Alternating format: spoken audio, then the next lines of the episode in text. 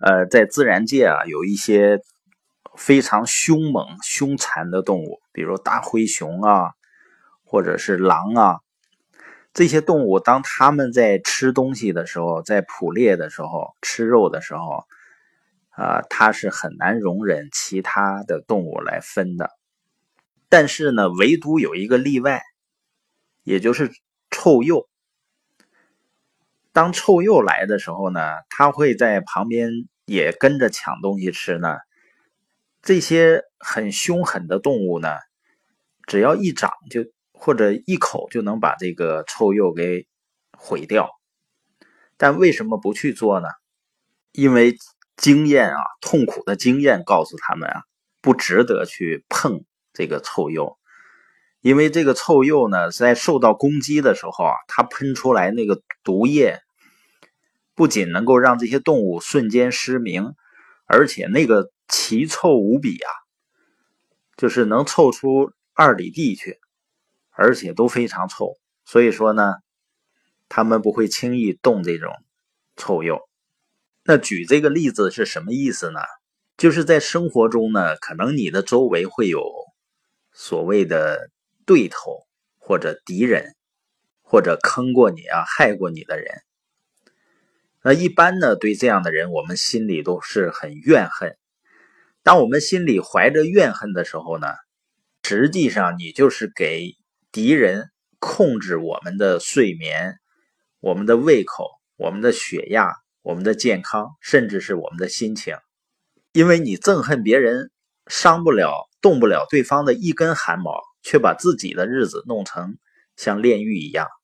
纽约警察局的布告栏上呢，有这么一段话，说：如果有个自私的人占了你的便宜，或伤害了你，把他从你朋友名单上除名，但千万不要想去报复。一旦你心存报复，对自己的伤害绝对比对别人的要大得多。生活杂志啊做过调研。他说：“报复啊，很有可能会毁掉你的健康。”生活杂志是这样说的：高血压患者最主要的个性特征就是怨恨，长期的怨恨造成慢性高血压，引起心脏疾病。当然，我这么说啊，有高血压的朋友，你不要怨恨我。一个疾病的发生，当然有可能会有多种原因啊呃，但是呢，其中的情绪也是非常重要的原因之一。耶稣说啊，爱你的敌人，这个呢，呃，不是传道，他宣扬的呢是一种医术。当耶稣说原谅别人七十七次，他是在告诉我们呢，如何避免患高血压、心脏病、胃溃疡等。而且我们说相由心生啊。你发现那些常年怨恨的人，他的满脸非常容易布满皱纹或者变形；但内心充满慈爱的人呢，他的面容就会是另外一个样子。心里面怨恨呢，也会使我们在美食面前呢也食不知味。圣经上是这么说的：充满爱意的粗茶淡饭，胜过仇恨的山珍海味。你想想，如果我们的仇人他知道他在消耗我们的精力，让我们神经疲劳，让我们变得越来越丑，然后呢还恨出心脏病来，提早归天，他会不会更开心呢？当然，我们可能不能神圣到去爱敌人，但是为了我们自己的健康啊和自己的心情，最好呢能原谅，并且忘记他，这才是明智的举动。艾森豪威尔将军的儿子呢？